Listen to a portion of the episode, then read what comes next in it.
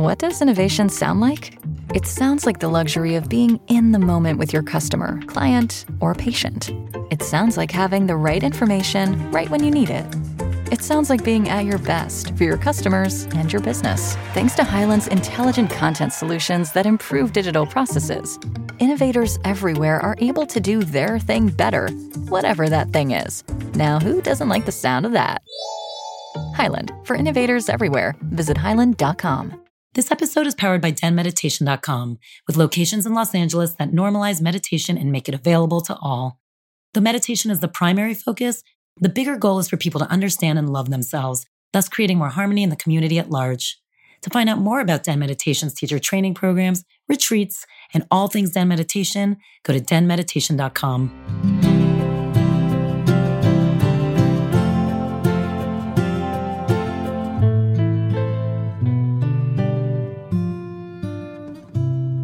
Welcome to Den Talks, a podcast that features successful people from all walks of life, taking us on their journey of self discovery. This is Tal, and I'm here with Andrea Bendewald, a phenomenal mom, friend, actress, and also an incredible spiritual leader here at the Den Meditation. She runs our circles, which I promise we'll talk about more in depth today in the episode. But we also chat about her journey from starting as a successful actress and then finding spirituality later. She also talks about how it is to fall off the spiritual wagon and how you can get back on, the law of attraction, and how to stay centered. Also, how can you dig deep in a world that really rewards what's on the surface? She is the perfect person to chat about this, having come from entertainment herself. Andrea reminds all of us to stay open to your path as you never know what direction your life is going to take. Stay tuned for her personal practice at the end of the podcast, where she's going to guide us through a self love meditation.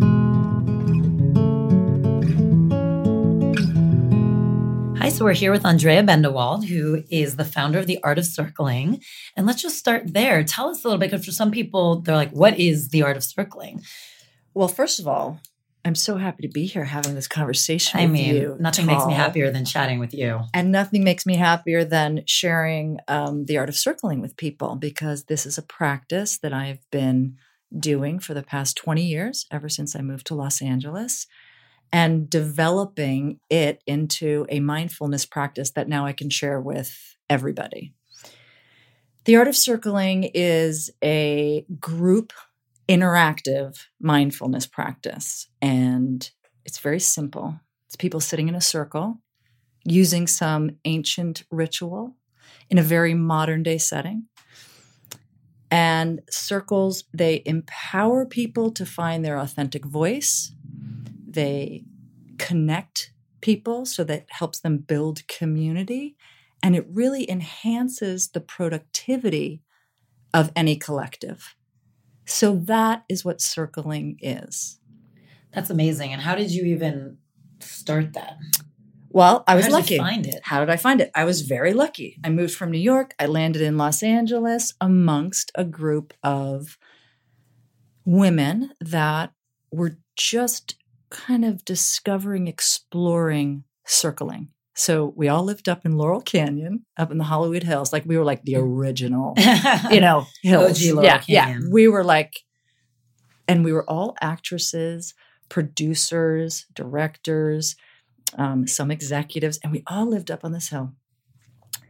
And we, and I landed right when they were starting to circle, and I fell in love with it because here I was sitting in a circle with all these amazing women, and I and I came to LA for acting. So Did you know these women beforehand? Like, were they friends or? so yeah, so a couple of them were my best friends: Jennifer Aniston, Meredith Scott Lynn, and they're all sitting in a circle. and they're all sitting in a circle. My other friend Kristin Hahn and Sharon Lawrence and Lee Kilton Smith. it's also a funny circle. It's a hilarious circle. Suzanne Buchanan, all these, all these women, we all knew each other from all walks of life. And we sat in a circle. And I was this wide-eyed, kind of scared, even though I was from New York and I was kind of tough, I was in a new land. And I found myself sitting in a circle. And when we passed the talking stick, and everybody just shared where they were at, what their truth was, very simple, very simple, gentle nervous? process. So nervous. My heart's pounding. Here comes the What am I talking gonna stick. say? What am I going to say? I Ego, ego, ego, Yeah. right? Ego, ego, ego. And an amazing thing happened. Talking stick comes to me. I start sharing. I start sharing my my whatever wants to come through, really, the truth. And I hear a voice that I'd never heard before. And I think it was my authentic self. Do you remember what you shared that day? I shared that I was scared, that I felt alone, that I was afraid, that I didn't know if I had made a mistake by moving to LA. What, what I, it was something like that. It was just kind of like, and did you even know you were feeling those things? No. Interesting. I, I, I had never, I hadn't thought to articulate it until the circle when it just kind of came out. So then what happened? Talking stick goes around. There's no crosstalk in circling. It's a very simple but sacred practice. Whoever has the talking stick has everyone's undivided attention. So you listen in a deeper, more meaningful way. You're not going to interject your response. Yeah, right. you're not going like, "Oh, hey, that's me too." Mm, ah, uh. You just you sit and you help hold the space for the other person to share. So your ego actually gets a chance to rest because I'm not sharing with the intention of impressing you and what you're going to think about me. I'm just sharing. So, talking stick leaves my hands, goes on to the next woman. They do their share, which has nothing to do with me. But what mm-hmm. happened in that very first circle was I realized that I, A, I wasn't alone. And that B, all these women that I had some imagination or, or image that they were so above me or below me, again, ego. Yeah. I realized, oh, we're all the same. I literally just got the chills. Yeah, we're all the same. And that's where I was like, this is, this is, yeah, I have chills too. Like, this is for me. This is, this is what I want. I want this authenticity of self and also this way of being with other people. And so from that point, that was 20 plus years ago, 22 years ago, uh, I was like, every time there was a circle, I would go to it. Every time, and then we started circling for th- that was a that was a um, I think the first circle was either like a spring equinox circle, and then the second one was we did a circle as a going away event for a friend who was moving and then the next circle was for a full moon. So so they were they started happening a, on a regular basis but then we realized that we could use this art of circling for like everyday celebrations and bring deeper meaning and deeper sharing um, in, into our into our daily lives for birthdays for bridal showers for baby blessings for someone opening up a new business, for someone closing a, a deal on a house, for like you name anything, it. yeah. And so then when so you were part of this, just experiencing it yourself. When did the transformation come where you started actually leading them? Okay, so I thought we should be circling all the time and hey doesn't guys, where right, are you yeah like where are you like why are we circling and and again it so it was like this calling that kept going oh, I, I want to do this. And I, I re, I'm trying to think the the first circle I led, um, I was probably 30, and I called up my spiritual teacher at the time. Her name was Nanielle Devereaux, and I said, I really want to lead a circle. She said, Okay, I think you should. And I said, Well, I don't know what I want it to be about. And she goes, Well, what are you craving right now in your life? And I said, Well, I'm really craving, you know, couples being together and us all sharing what our what our struggles are. I was newly married and uh, a new homeowner. And I was just looking for like cohesiveness ar- around couplehood. There, there's no there's no guidebook to how to be no. married, right? and she said, "Well, there's your topic." And I said, "Okay, well, what do I do? what else do I do?" And she and she, even though I had been participating, she was my mentor on how to now, guide. Did she do circles? Yes, she had. She had. So so let's let's go back a little bit. Circling, like when I said in the beginning, it's an it's an ancient practice. It's indigenous to Native American cultures. It goes back to Celtic cultures. It's very goddessy, a goddess tradition. So you you find it in in all different cultures and you find it, you know, in, in prehistoric cultures where the origin, the origin of um, storytelling is the circle. They would sit around the campfire and they would act out, okay, what's the hunt going to be tomorrow? and they would sit in a circle and they would tell the story of and they would picture and vision talk about manifesting they'd Yeah. be manifesting How how it's going to go. how the hunt was going to go and then they would come back and then they would share the story of how it went it's like the origin of acting too And- which is why i think i'm an actress as well Yeah, I'm sure. Do you feel that? Because it is clearly, I find what's so interesting about circling, which I would love for you to talk about, is it's clearly a very individual experience. As you were saying, you got out of your own ego, you learned, but yet it is also about community and sharing. So, how do you think those play together in circling? So, community and sharing. So, I've been leading them at the Den since the opening of the Den. And this has been a wonderful experience for me because I've been leading um, Uh, group circles that are not people that have been together. So, Right. everybody's kind It's of an not the individual. They show up. And the my favorite part about leading these type of circles is that people feel more connected and more of a community. And this is a group of people that don't necessarily know each other. And they feel more connected because they've had an experience of just sharing Yeah. a very simple either part of their day. So um, if you break down circling to its bare, bare, bare, bare elements, it's you're speaking your truth, you're just sharing your heart, and you're also listening with an open heart. That's it. And what a great experience for any community. Amazing. Amazing. And if and it doesn't matter if you know each other because we're all humans. We all have something in common. So they leave that that that um experience or that circle feeling connected to a group of people that they had no intention of even feeling connected to. More so than in a meditation class or a yoga class where you're just listening to the leader, right? You're just listening to the teacher. This is you're you're you're actually part of the teaching because something you share in a circle is Guides it. yeah it affects me so this there's another um, guideline to circling which is whatever shared in the circle stays in the circle. So that way i have permission to be my my highest self or my lowest self right? And if you share something let's say tal you're in the circle with me and you share a um, a real honest truth about parenting or being a business owner right? That may spark something in me that I didn't even know I felt or was looking forward to or wanted to let go of. It doesn't matter. And that's going to inspire me. And then I'm going to say, share something. And then there's this ricochet effect, right? So then all of a sudden, there's this wisdom that's coming out of the collective for everyone to source from.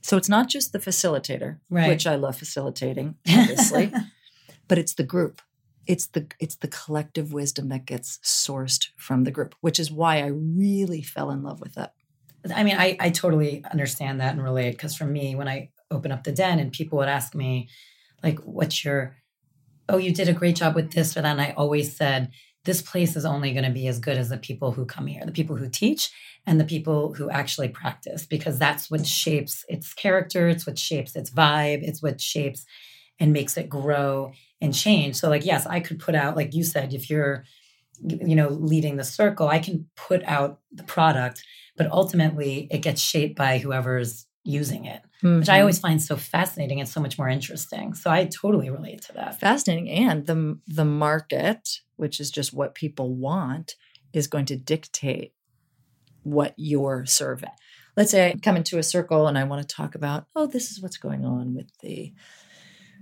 astrology and the moon and how it's affecting us and I'll start a prompt about, you know, share what's either the high or the low or anything else that you'd like to share about, just a quick drop in about what's been going on for you since the last full moon circle. And that's very general. A theme will emerge from the circle that I have nothing to do with. You it's didn't the even bring to the collective. table. I said nothing about let's say it is, you know, something that's going on in the collective could be everybody's feeling edgy, agitated, out of sorts, and there's been a lot of, you know, breakups or there've been a lot of shakeups.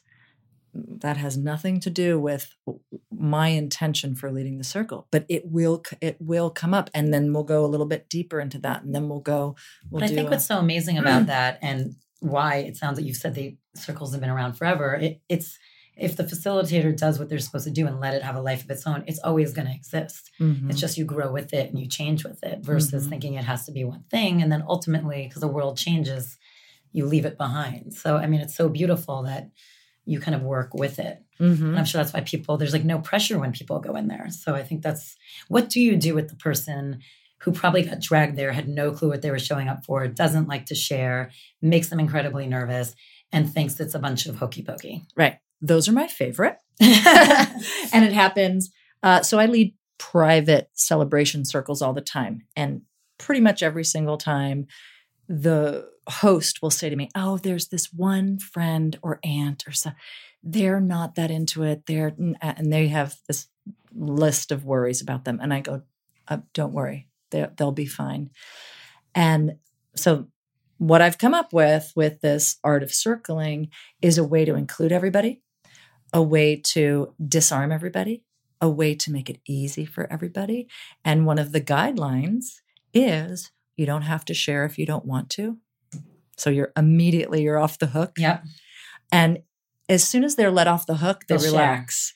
There is probably that, something about feeling forced. And here's the interesting part 99 out of 100 times, that person that that host was worried about become is the person that shares the deepest, most insightful, most funny, most beautiful thing in the circle.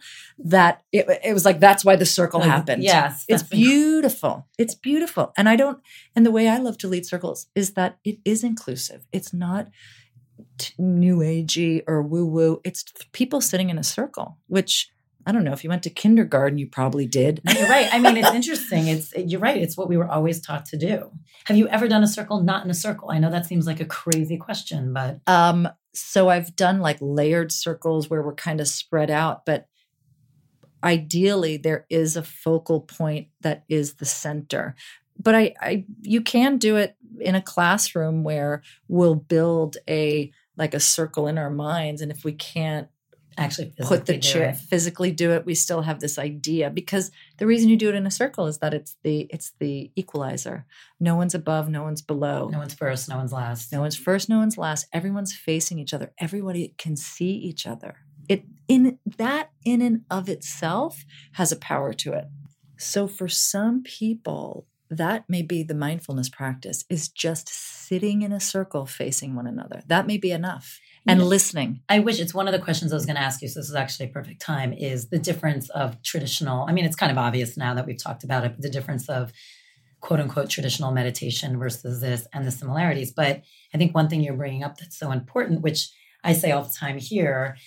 You know, people come in and get really frustrated sometimes if there was a noise or someone was walking upstairs or God for I mean, it annoys me too, but when someone falls asleep into snoring or, you know, and they get really upset and they want to blame. And you try and say in a kind way because yes look it's a service. You want them to be pleased but you want to say what you're going to learn in this process if you're open to it that that is what you need that is your thing that you are up against. The fact that that is bothering you so much is what you need to work on not because you're a bad person just it's 100%. clearly being put your way because that's your struggle. For me, it's noise. Like that's, I mean, a snoring for me is literally nails on a chalkboard.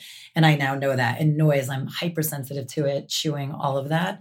So it's funny that you say that, that if you show up and you are the person that's uncomfortable, even being in the circle or sharing, sometimes just sitting through it is your lesson and is your growth mm-hmm. that you have to mm-hmm. do for the day. A hundred percent.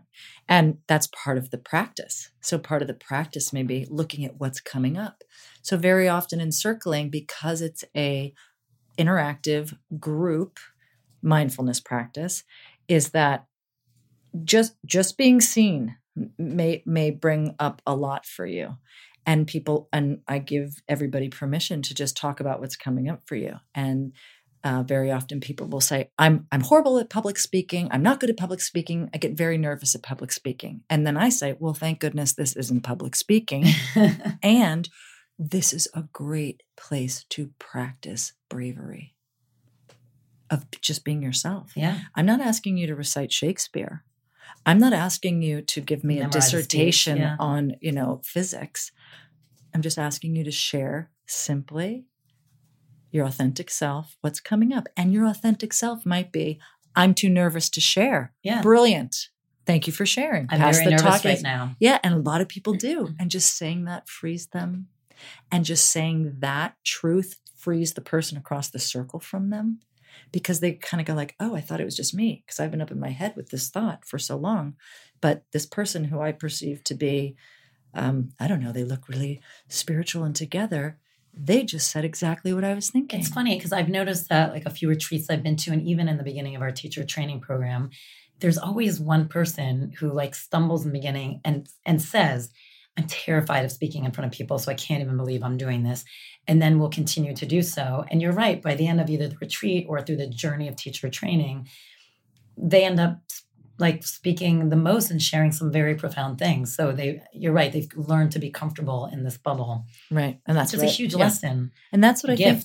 I think that's why I fell in love with this practice is because so I was an actress. I was I still am an actress, but I was very comfortable being somebody else. I was not comfortable being Andrea Bendewald. And I actually that's what I really wanted to be more comfortable with. Now, I'm more comfortable being Andrea Bendewald than I am being an actress. it feels inauthentic. Yes. I, I will still do it, but I but I I wanted so desperately to be comfortable with myself. How, so let's talk about you being an actress. So what Sure. a lot of people might not know is you were a regular on Suddenly Susan. Yes. You, I mean, very successful. Yes. Clearly from the beginning, you hang with a successful group of women.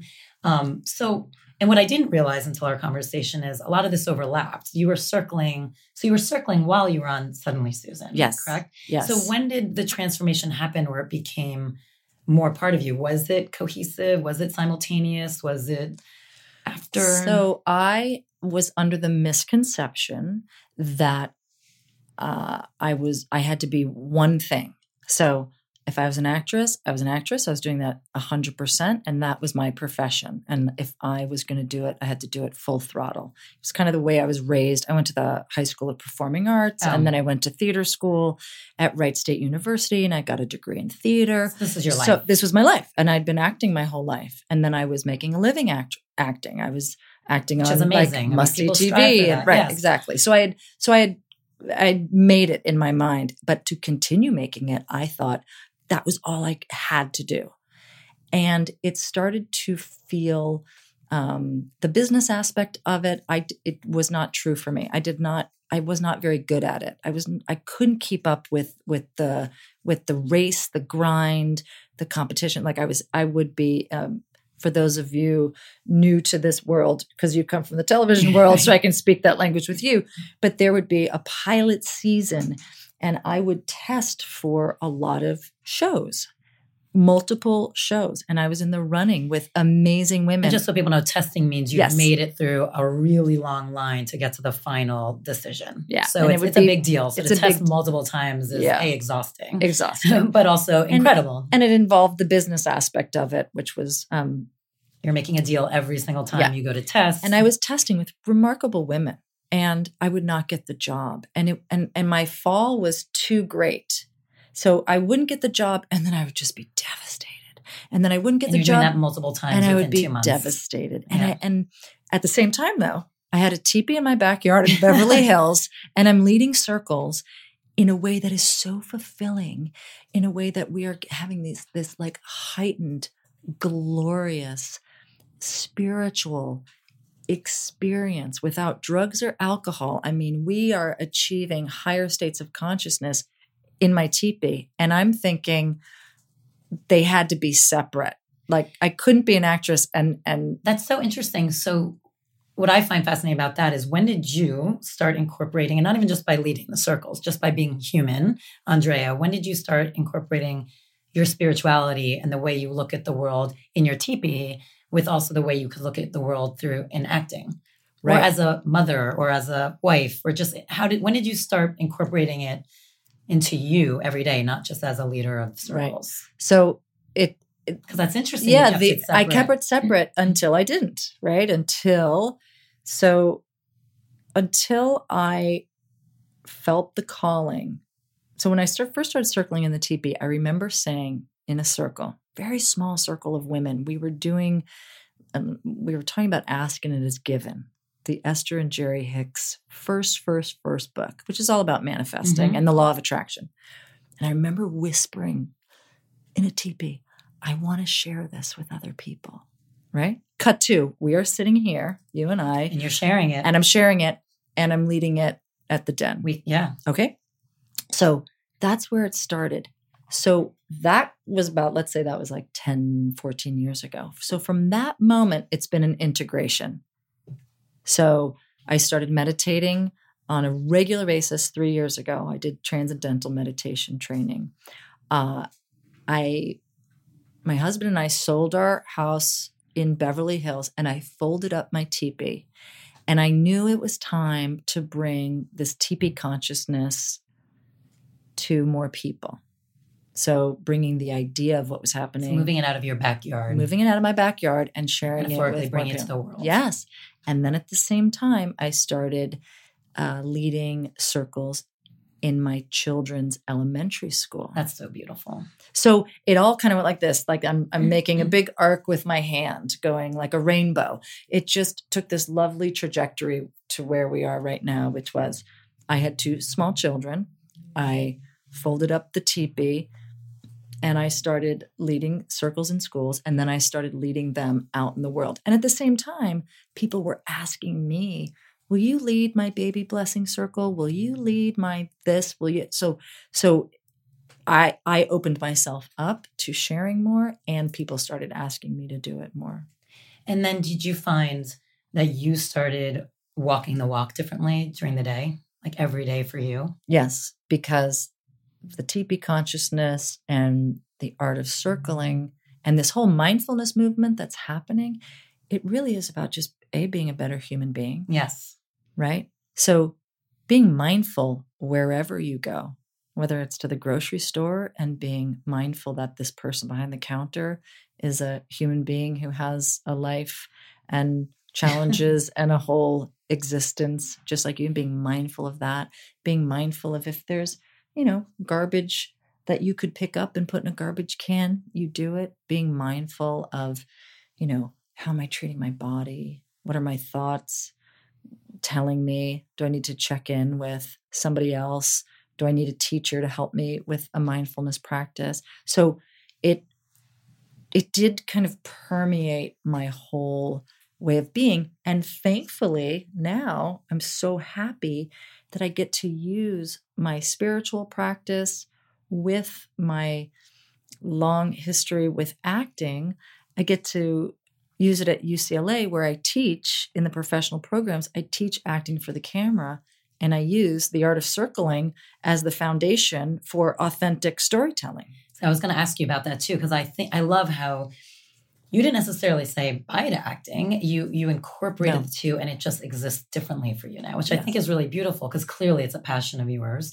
Um, so yeah, talk more about how you teach and how you use the basis because I think there's so many people out there. I know, especially in Los Angeles, who are creatives and struggle sometimes, whether it be through acting or writing. So how do you incorporate this into that life? So at UCLA, I use circling to start every class and to end every class. And I use it with actors to get them to be more in touch with their authentic selves and to become better storytellers. It's super simple. If you can't sit there and tell me something truthful about yourself, I doubt I'm going to believe you on camera if you're trying to tell me a truth about someone else's life. Right. So they love it. It also brings that class closer together. This is all scientific too. It's not you you get people sitting in a circle connecting and sharing their empathy and their ability to connect instantly deepens. And it is amazing how many people were not raised with empathy. Not on purpose, but like it is interesting. I find there's this whole generation now where you're like, I don't think you actually understand the concept of empathy. That's right. And a, a, one of my beliefs is that this mindfulness movement is deepening and strengthening and exploding. And it's because of technology. So many children are being raised with their face in a screen. And so they are not they are not building empathy um, through actual practice and pathways because Yeah. they're not looking at someone's face and seeing and understanding. and they're and saying feeling. like oh this causes joy this causes sorrow this my words to you if i called you a name is gonna make you react they're not seeing facial interaction because they're seeing it on a they're detached they're not experiencing, and they're it. not experiencing it so one of the reasons why i'm very passionate about leading circles in schools is because children by nature are empathetic and it's to solidify that education when they're young Well, you're teaching them teaching how to listen to someone else and what they're going through, Yes. and teaching someone to be okay expressing their feelings. That's two amazing skills for a kid. yes and and and adults too like i'm What one would of my, really help you an adult if you got it as a kid? yeah and we can learn and we can all all of us can we should all be forever learners right? So we could be keep we could keep learning this. So that's why people go oh it's so amazing you're doing it with kids. I'm like no it's just amazing that every like that we're all doing it that we're all learning how no one teaches the art of listening if you think about it And the art of listening is hard in this, especially in today's society. It's everything's moving so fast, and you almost feel like you have to move as fast. You don't take the time sometimes to sit and listen. right It's interesting. So, one thing I always noticed about you from day one of meeting you is you are the person I assume because I could I feel like I do this with you that people go to. You're like you attract people who want to sit down and kind of talk about their issues or their problems. Have you a are you like that or just for me? Um, yes only you tell but um have you always been like that? Like is that something Yes. that you always like Yes. growing up? yes So- 100% and I'm sure Yes. now even more so. yes Is it exhausting?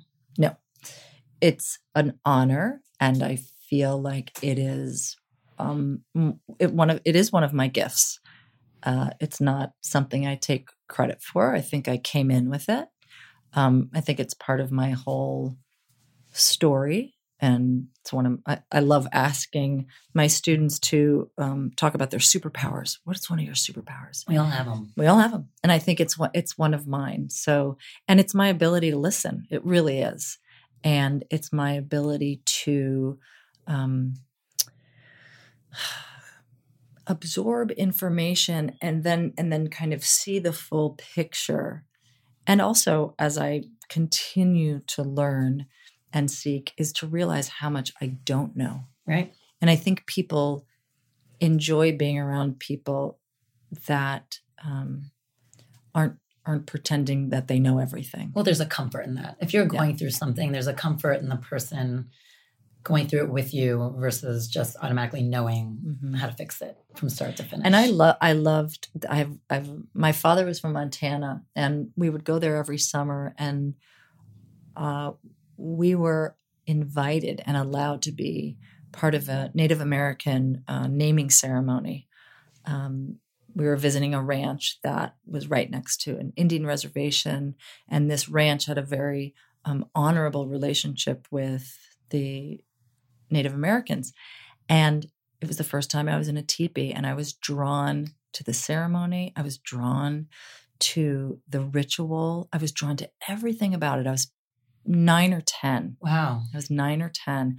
And so that's so that just reminds me this question you're asking me reminds me of that time, which was I was always drawn to deep to deep practice or deep listening. And I have one friend who you remind me a lot of.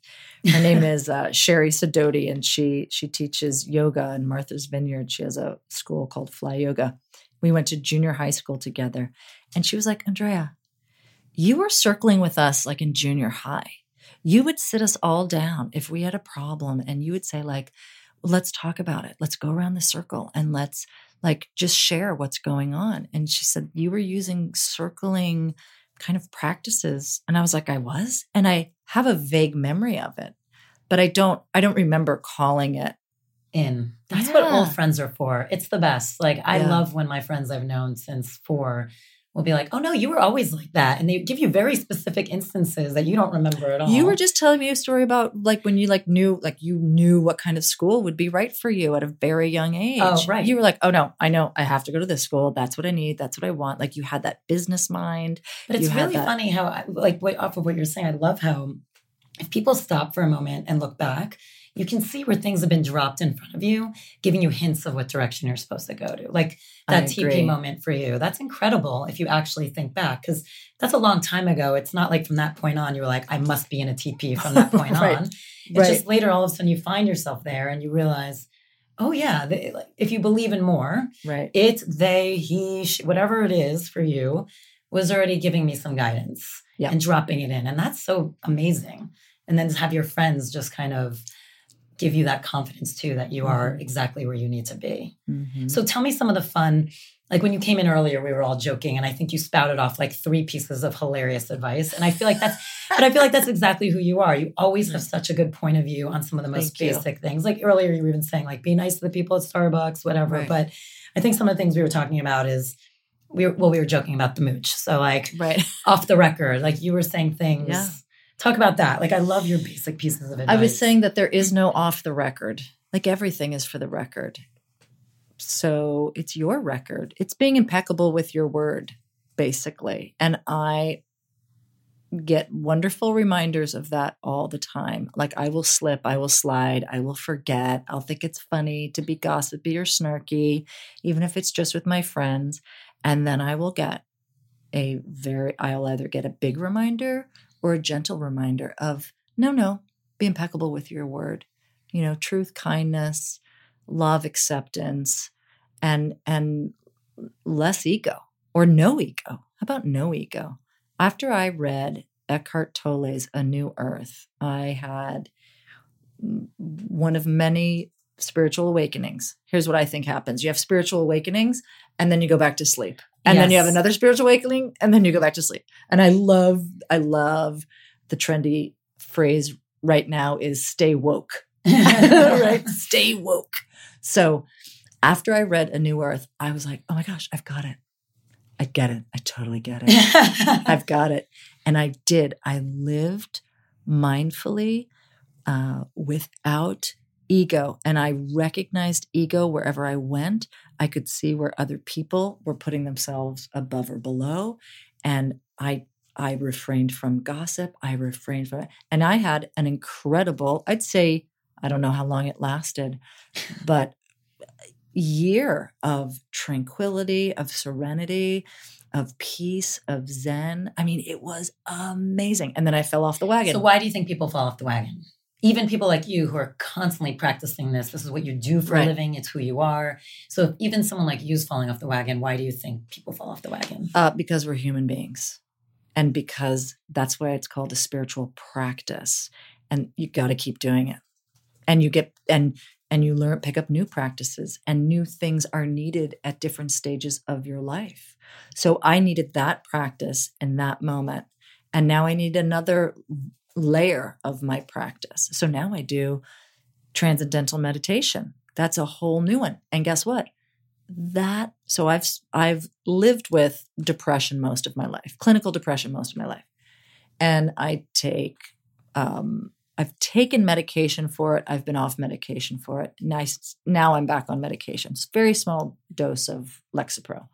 And it works beautifully. But i still have to stay on top of my mindfulness when i started doing transcendental meditation three years ago i was like i got it figured it out I have nailed depression. I am a I am a master back on the wagon because I felt an incredible Awakening. change yeah. at the beginning. It's like that the first 6 months it was like I was walking on water. I really thought I had it. But guess what? My body changed. The environment has changed. I'm getting older. I'm probably perimenopausal. I'm 47, right? So you must so, be really hot right now in here. Yeah, right. so so all these things change. So now what do I have to do? Now I have to adjust, learn. So that's why I say you have these these growth spurts. That's such a great piece of advice for people. A for anyone who's practicing when you start to not feel it, remember, keep going, look for something new, know that you're growing. But also for people who might be listening because they're just curious on how to even start, don't be stressed out about the fact that it might feel difficult because it is finding what works for you and that might change as you evolve and change. We're, we're all changing constantly. It would be so boring if we figured it out and then you were done. Right. My brother uh, has this great saying. It says, "Never give up, and no one to throw in the towel." I, I totally agree with that. So, like what you're saying, you try something, it might not work for you. So, this whole mindfulness movement is so fantastic because there's so much out there for you to try. Yes. People go, Yeah, I really, I want to try meditation. I really am, but I'm just not good at it. I'm like, You don't have to be good at it. And P.S., there are meditation centers like the Den. There are apps that you you can try out. You have access to all these masters that have been doing the work in a way that you don't have to go out and like climb a mountaintop and sit No. under a tree. They're kind of carrying you up the mountain. They're for a while. carrying you up the- Yeah. and you can actually try things out. So try out, see what works for you, and and you'll find it. You will find There's it. something for everybody. And here's here's my favorite part about meditating is that I had to trick my brain and myself into telling myself that meditating is actually doing something positive for myself. Just like working out, Yeah. just like eating eating, Eating well. healthy. But just a- like any of those things, we take breaks. that's right. You get exhausted from it. that's right. So you're right. It is a practice that you just have to keep. That's right. And- or you find to a s- you find a different teacher. Yeah, you start doing like yoga booty ballet instead of Pilates, Right. whatever it is. Exactly. But yeah. So what do you feel? How have you brought all this into? You've been married a long time, which is amazing. So I can only imagine there's ups and downs because relationships are Yes. difficult. So how do you bring this practice into your relationship, That's a good question. So I use circling or do you forget sometimes? I do. I do. I use, I use, I practice circling in my community with friends and family. So we use circling for every celebration. We do a mini circle around the dinner table at night. We do thorns and roses. We do what was the high point of your day, the low point of your day, and what's your bud? What are you looking forward to? And that's a mini circle. That's there's great. no, there's no, you know, interrupting or crosstalk. I heard a new one at my fam- at my uh, family gathering this weekend. It was sour sauce service. no, sweet sour service. That's what it was. What was your sweet part of your day? What was the sour part of your day? And what was the service part of your day? Huh. How were you of service? I love that. Game changer. Huge. Because Especially for children. if you know you're going to talk about that, You start figuring and the out. kids had to think about it at the table. They were like, "Well, I helped clean up after dinner, or I helped, you know, so and so walk up the stairs. You know, if they were near an elder, or so. And then when it's your turn, you're like, Yeah. I'm a mom. So yeah, I'm a mom. Yeah, exactly. Always in Uh, service. I woke up. I woke that up, was my always in service. service.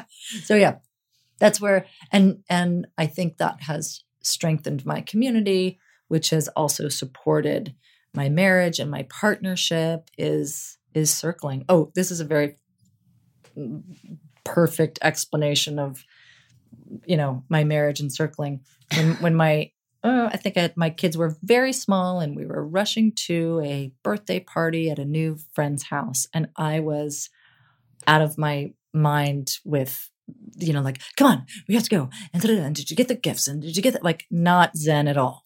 Had had lost my zen. And we get there and and I literally was like out of my mind about going to this kid's birthday party all ego. I cared what the mother thought I cared what the what they would think of the gift I cared what we were wearing I cared if we were late I cared cared cared cared, cared. and my husband put his hand gently on my back and he rubbed my back and he says keep circling because he That's so because he knew that you needed to be brought down. I needed I needed to be reminded of my spiritual center, what was important. He went, "Oh, honey," I think it was like, "Oh, honey, just keep circling," something like that. Like like that was his soothing message. Remember to you me. and you'll be fine. yeah, Yeah. You know, I mean, I think we talked about this that the only tattoo I have on my entire body is a circle. I know. I saw it when we started, When we and I love right. it. hmm And for me, it's always meant because people always say, What does that mean? I know it has to mean something for you because I'm not a tattoo person. And it always meant for me truth and authenticity and just this is my North Star. Whenever I'm freaking out or worried that I might be making a decision for the wrong reasons, I can look down on my wrist and I know, no, no, it's okay. Like, think about you, what's right for you. So I've always loved the art of circling and everything you talk about it because I always find it fascinating that the circle for me always signified the same thing without Mhm. knowing it. Yeah. And that we're all connected only all of the time. You are me, I am you. your truth is my truth, your pain is my pain. And I, I gave a, I, I don't know if it was great. I was going to say great, but that's a little too full of myself. That's too much I'll ego. go for it. I had this this little moment under a huge tree. One day I was like killing time and I laid down and I was going to meditate and I'm just looking up at this tree and I'm looking at the leaf all the way over here on one side of the tree and it was this huge oak tree and then I look all the way over to the other side and there's a leaf all the way over here on the other side and I was like those two leaves will never know about each other. and yet they need exactly the same thing and they source from the same energies That's a beautiful metaphor. right That's another but they way to will look at it. I never love know that. they will never know anything about each No. other and yet here they are connected through the roots of this tree through the sunlight through the water through everything And then from more of an eagle eye advantage, they are one. they are one That's all that's what one would see. right and that's that's what the art of circling is to me it it it gently reminds us that we're all connected all the time but then it also like lifts us up. And i also bring in all my you know mindfulness and meditation practices and i bring in anything that's turning me on in in life i bring that to the circle. And then that gives other people permission to kind of share what's turning them on and then everybody leaves the circle feeling like not only like dropped in but then also Energized. energized So speaking of that, what do you feel is like what's your shit? Like what's the stuff you still constantly deal with or struggle with? I mean, clearly you've done a lot of work, clearly, but like you said, you're always learning and you're always growing. So what do you feel like is the thing that comes up for you the most that you're like, ah, there it is again. I need Yeah. to like keep an eye on that or work on that. uh, it it all boils down to ego. So it's compare and despair. That still gets me. It's why am I not there like so and so, and and fear and fear. That's what I have to. That's what I have to meditate on. And it's so interesting because you hear that a lot from a a lot of people, but I feel like especially people in entertainment and actors. It's like it's so interesting that that feels to be the struggle for most actors, and you wonder did that struggle become because of your career, or did it always exist and you're attracted to that career for that reason? It's like the constant reminder to work through it. right. Um, probably both. Probably It's I- a little enhanced. Yeah, like I can't. like I came in with a childhood happened, and I'm and I was. uh I like to call us carnies. You know, instead of actors, we're like carnies, like nothing stable, right? It it's not a great. It's not a great. You know, It's not a- stable. It's not a great ego booster. Yeah, it's not. But but it's what it's. My my teacher Danielle used to say. It's the hand dealt hmm it's it's what I came in with. It's it's the it's the life that I was born into and this is what I have to work with. So I was born a Pisces and I was born um an artist and I was born a seeker and I was born a teacher. Like these were all things I felt I came in with. And it's beautiful because you incorporate all those things into what you're doing. That's Yes. like everything you just described is who you are today as well and how you get get to perform every single Mhm. day. That's incredible. Most people are still I- trying to figure out how to connect all those dots. And the the reason I started leading circles in this way is because I wanted to empower other people to access all of their talents so that they could live their most, you know, purposeful life. Like that that's my mission. That's that's what I use the art of circling for is to support and empower people in living their most authentic lives. Well, that's incredible. And on that, I feel like I'm going to wrap it up from there because I don't think we could get more beautiful for why you do that. But let me ask you a few questions that you can just knock off, and you've answered a few of them already. What's your like go-to spiritual book? I referenced A New Earth, Eckhart Tolle's A New Earth, and anything by Marianne Williamson. If you're, if you're, and I, you and I know her well, I will go back to her books, and I, I haven't read them all, but pretty close. There's a lot. woman's worth, Mm-hmm. a woman's worth. Come on. If you're if you're a chick and you're listening and you haven't read that, like stop everything you're doing and Amazon it now. she's, she's just fierce. Like there's no other way to explain it. She's a yeah. fierce energy. Um, that and Byron Katie, Loving What Is. Anything by Byron Katie. If I'm feeling off track, if I'm feeling like it's unfair that this, I will pick up. I don't have to pick up her book because I've done. I've I've read her books. I will pick up a piece of paper and a pen and I will do the work. And it's four simple questions that she has now built a self help empire on. And that is these four questions that she calls the work. She did you ever watch that interview on Oprah that got a lot of was it on Soul yeah. series or Soul Sundays? Where basically she was talking about was it losing her daughter? I, I, I don't want to make sure I'm speaking correctly. She lost mm, someone. She lost maybe her son. Her, yeah, maybe her son. And I feel like Oprah was saying, "So you you weren't upset?" And she's like, "No." I, and she was trying to explain the always being okay and always being happy. And she just kept getting pushed, and it, you could tell it was like aggravating Oprah because she was just responding like, "No, I was okay." Because, and I remember she said something that's always resonated with me because that was my story. And if you change it and you look at it that that was the time I was given with that person, and their story ends then, their chapter yeah. ends, and you take it away from being a tragedy and more what is. And once you can put that distance and look at it that way, you feel like you're part of something more beautiful versus letting it destroy you. I actually found it amazing. Amazing. A lot of people were just like you're you must how can you not be, be yeah. sad you're lying a lot of people right. were like and I, and I never took it as she wasn't saying she's sad again if you can take sad as an emotion right. it's just a layer right it doesn't define who you are by that equation you could easily say i'm okay it mm-hmm. doesn't mean that sadness doesn't pop in right I found it fascinating. I recommend people actually going just read Byron Katie. It's just yeah, she's, ama- she's, amazing. she's amazing. I was at one workshop with her, and her son had just had a motorcycle accident, and so she met him in the hospital, and he was on a gurney, like in the ER, and she showed up. She was like, "Oh my god, isn't this amazing? Like."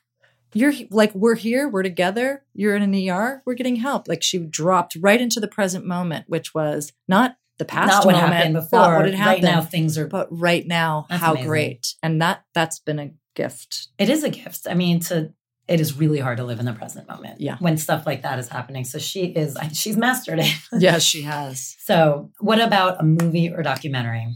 Anything that's affected you? It doesn't even have to be spiritual, but it can be. Right. Well, the the movie that pops into mind are just like my top favorite movies, and Dances with Wolves oh, so destroyed beautiful. me when I when I saw it from my family history being from Mon, Montana and then also his connection with Native American people that that fit my story. That fits my story. So of, you have always really been attracted yeah, to it. Yeah, I really have. And let's see, recent documentary. Um, uh, I don't have one. I don't have one right now and I and I and I and I'm just kind of blanking, so I can't even. But maybe I'll get back to that. Is there a if you could recommend like a teacher or a teacher that's meant a lot to you, who would it be? You mean a present day teacher that I could recommend to Either people? way, it could, no, it could be it could be a teacher through their writings. Uh-huh. Nowadays, I mean, so much is accessed online, right. books, um, or it could be someone that is local that lives here and that might not be. What for you? It's just anyone that you feel like, right. You know who I always, whenever I have to give a gift or whenever I want to um, like share something in writing, I always go back to Rumi. And it's it it if you sit with his writings, they will transform you. So just using that as him as a teacher, you know, one of our greatest Beautiful. teachers. That's that's who I that's who I'm I'm drawn to time and time again. Well, thank you so much. Thank I, you. I could talk to you for another two hours. Well, I'll come back. Great. Yeah, you better come back. Um, you should all come and try one of the circles here at the Den.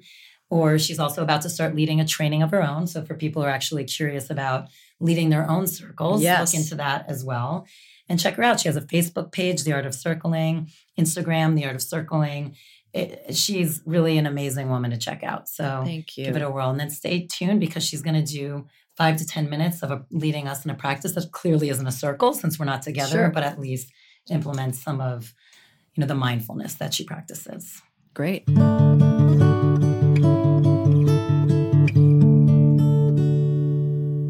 This is Andrea's personal practice, a self love meditation.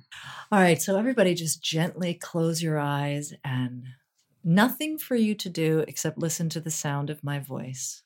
If you do anything, just focus on the sound of my voice as you gently allow yourself to settle into the here and now. And just let yourself focus on your breathing. And as you focus on your breathing and tune within, I just want you to give thanks to yourself just for being here, just for tuning in to this moment, this mindfulness moment, this podcast. Just give yourself a gentle pat on the back for good job. Look at you, just doing it, doing something good for yourself, taking this time for yourself. And there's no place to be but right here, right now, with yourself. If you want to, you could also just gently put your hands over your heart, just like a very sweet, loving embrace. Self love is a term we hear all the time, so let's just have a moment of that, just self love, loving of self. Thank you, self, for my beating heart, for my breathing lungs, for anything else that you can find to be grateful for. This day, this moment, this year. Gratitude is a great calming device. Just being grateful for your breath can help the chemistry in your brain just to relax. And in this quiet moment, I want to call in some, some energies to be here with us. And before I do that, I want you to imagine that there is a lotus flower at the top of your crown chakra that is opening up very gently, this beautiful white lotus flower, and it opens up. And out of that lotus flower, sitting right on the top of your head, like a beautiful crown, there's a white light that is shooting up from the top of your crown chakra all the way up into the sky, into the cosmos, into the great beyond. And at the same time that this white light is radiating up, it's also radiating down through your crown chakra, all the way down through all of your chakras, all the way out of your root chakra and extending all the way down into the floor, all the way down into the ground, and all the way down into this great Mother Earth that we sit upon. So that you're connected above, within, and below, and this energy force is radiating all the way through you. So I want you to use the most incredible powerful version of your imagination to see this white light extending up, extending all the way down, and all the way down into this great Mother Earth. And now just picture her as this beautiful being that we sit upon, that is the source of, of everything that we enjoy.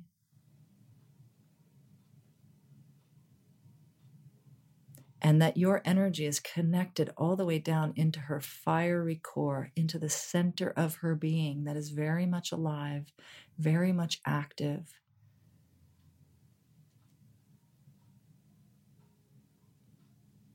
And the same with this white light that's extending all the way up into the sky, connecting to that great source beyond, whatever you want to call it God, creator, unknown, universe. And let this be our meditation right here today that we are connecting to these incredible forces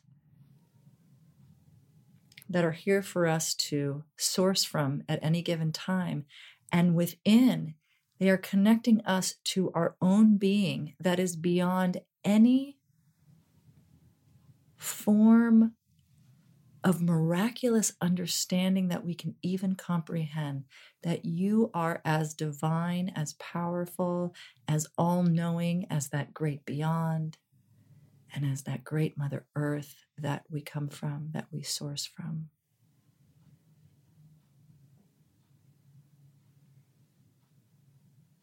Allowing your breath to breathe you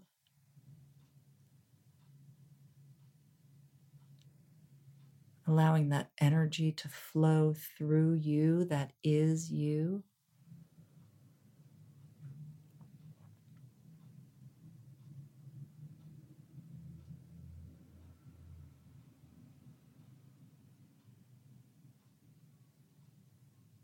Allowing any thoughts that want to come to you.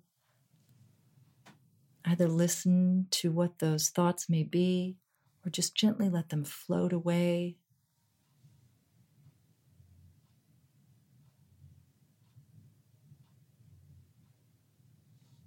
And today happens to be a new moon. So, for the rest of the day, we're going to allow the universe to give us gentle little gifts. We're going to be on the lookout for little gifts that are here for us to guide us, little signposts along the way that are designed specifically for you and through you that will say, Here it is. Here is a new idea perfectly designed for you to help you on your way. In fact, right now it's coming in through that white light, that channel. That new idea is coming in, it's coming to you and through you, and you will see it later on today because you are asking for it. You are ready for it. You are listening to this podcast because of it.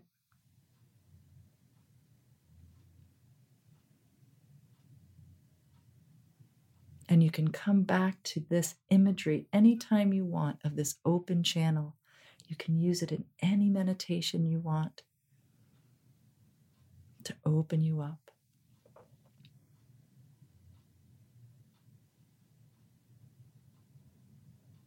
And to end our meditation, I'm going to ask you now that you gently close the lotus flower at the top of your crown chakra. Gently close it so that you are fully back in your body, fully back in the earth plane. And gently pull up the energy from the earth, from your root chakra, taking that beautiful energy with you and returning you back. Fully present, fully awake.